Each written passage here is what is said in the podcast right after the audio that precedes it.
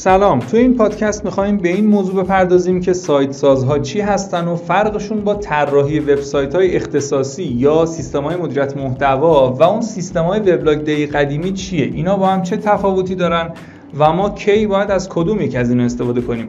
می‌خوام داستان از اینجا شروع کنم که چند سال پیش تقریبا 5 الی 10 سال پیش فقط در واقع سیستم های مدیریت محتوا بیشتر مرسوم بود و در واقع هیچ هزینه خاصی نداشت و چون رقابت خیلی خاصی تو حوزه اینترنت بین وبسایت های ایرانی وجود نداشت هر کسی که می‌رفت برای کسب و کار و شغل و یا اصلا برای تفریحات خودش یه وبسایت در واقع با سیستم های وبلاگ دهی مثل بلاگفا و میهن بلاگ و رزبلاگ و اینا درست می‌کرد واقعا اصلا ناخودآگاه تو نتایج گوگل هم میومد نتیجه هم می‌گرفت بازدید کننده هم میومد زنگ خورم داشتش و فروش خوبی هم داشت.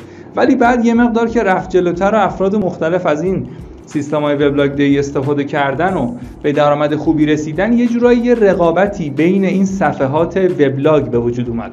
به خاطر اینکه یه سری از افراد بتونن از این صد وبلاگ های مختلف عبور بکنن یه قدم جلوتر اومدن و اومدن خودشون وبسایت طراحی کردن.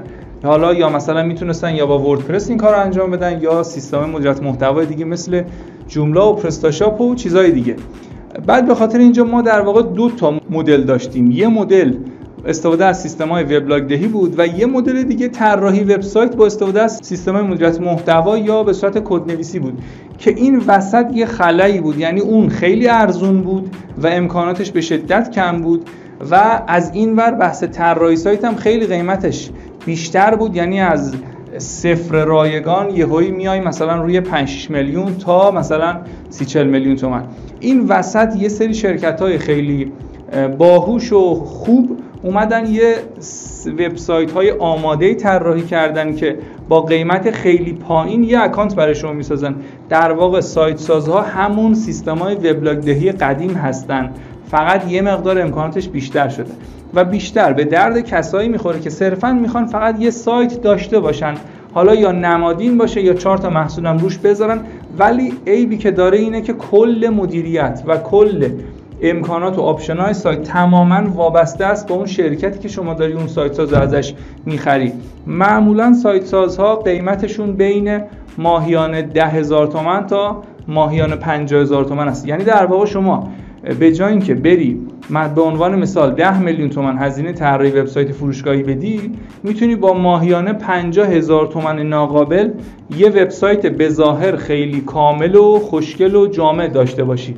ولی در واقع روی سایت سازها شما بخوای یه موقع option خاصی پیاده سازی کنی یه امکان خاصی پیاده سازی کنی یه الگوریتم جدید گوگل اجرا بکنی اصلا همچین قابلیتی نداره.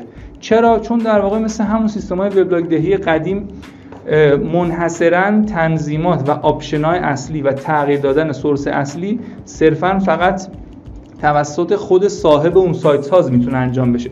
حالا من لیست چند تا از این سایت سازهای ایرانی رو می‌تونم به شما بگم. ممکنه که کمکتون بکنه. یعنی شما اگه نمی‌خواید سایتتون رایگان باشه نه می‌تونید.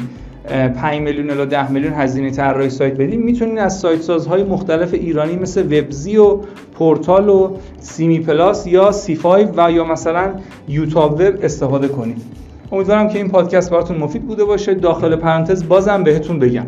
اگه می‌خواید صرفا فقط یه وبسایت زیبا داشته باشین که مثلا بتونید روی کارت ویزیتتون بزنید یا رو سردر کسب و کارتون مغازتون دفترتون بزنید به جای اینکه از سیستم های وبلاگ دهی رایگان استفاده کنید بهتره که از سایت سازها استفاده کنید. ولی اگر که هدف اصلی شما درآمدزایی و فروش بیشتر محصولاتتون از طریق اینترنته اصلا توصیه نمی کنم که از سایت سازها استفاده کنید و حتما برید سراغ طراحی وبسایت های اختصاصی یا وردپرسی که حالا تفاوت اینا رو من توی وبسایت پردیسان سیستم به صورت تصویری گفتم که کی شما باید از کد نویسی استفاده کنی و کی باید از سیستم های مدیریت محتوا مثل وردپرس استفاده کنی.